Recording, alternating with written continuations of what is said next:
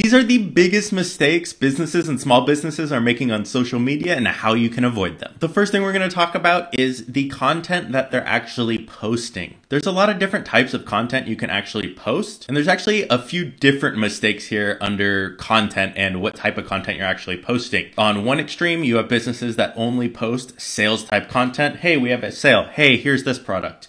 And there's no actual information, there's no entertainment, there's no relationship. It's just buy this, buy this, here's this product. Social media is not just a platform for selling your products or services. It's a place to build relationships with customers and you have to provide them value first before they're going to purchase from you. So if I were to sell men's grooming products, I'm not going to just post, here's my beard trimmer, here's my skin product or serum. I'm going to post, here's a guide on how to shape your beard for your face shape. Or here's a skincare routine that might include some of those products, but it's not here's this product, here it is. It's a lot of how you frame it. So only posting salesy posts is not what you want to do. You want to be giving them value. The majority of your posts should not be sales posts. It should be entertainment, education, and what that person is searching for. Very few people are going to be searching for that exact product when they're on a social media. They're on social media to be entertained and to consume content.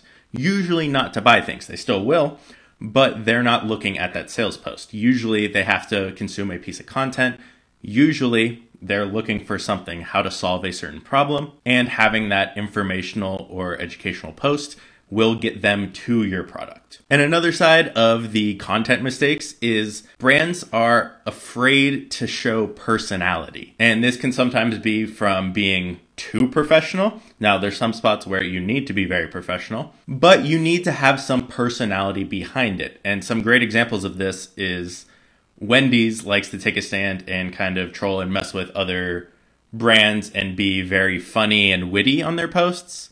And for example, Red Bull has a very high energy and kind of sharp personality to theirs. And maybe you can have your own for your brand. It's just choosing to have some sort of personality. People don't want to follow a brand that's just boring and they don't care about. There needs to be some emotion behind it. And sometimes feeling too professional or salesy can get in the way of that. And that leads me to the next point of being inauthentic it's coming across as fake or again not having that personality or being too professional feels inauthentic as well and a lot has changed over the last couple years where transparency and showing behind the scenes showing the owner behind it the team behind whatever the business is has become very popular and almost a necessity when it comes to building a brand on social media. It really helps build that relationship and that trust. So if you're coming off as inauthentic, no transparency and too professional, you're gonna not have any trust there.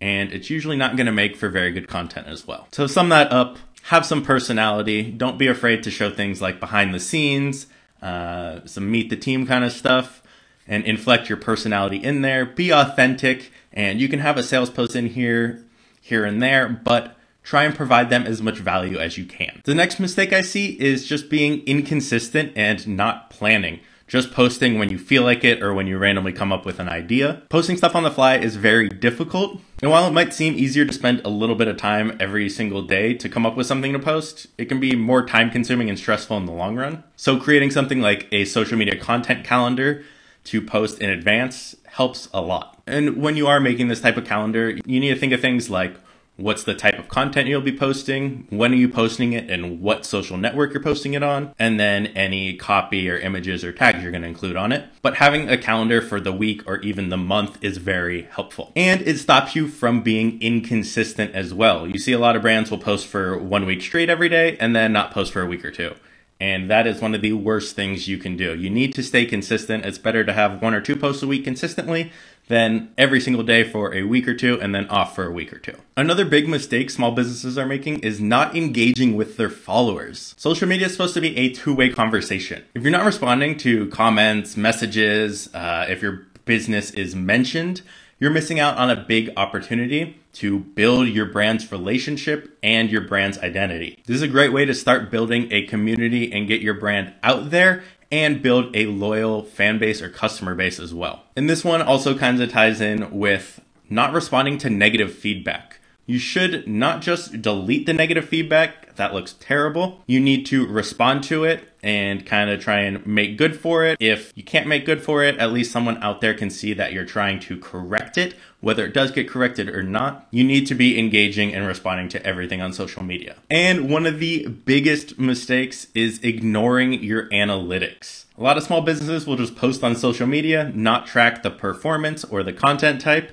and not know how they're doing and make no changes. You need to be tracking things like your engagement, your reach, your click through rate, uh, shares, likes, comments, etc. Anything that can tell you how a post is doing.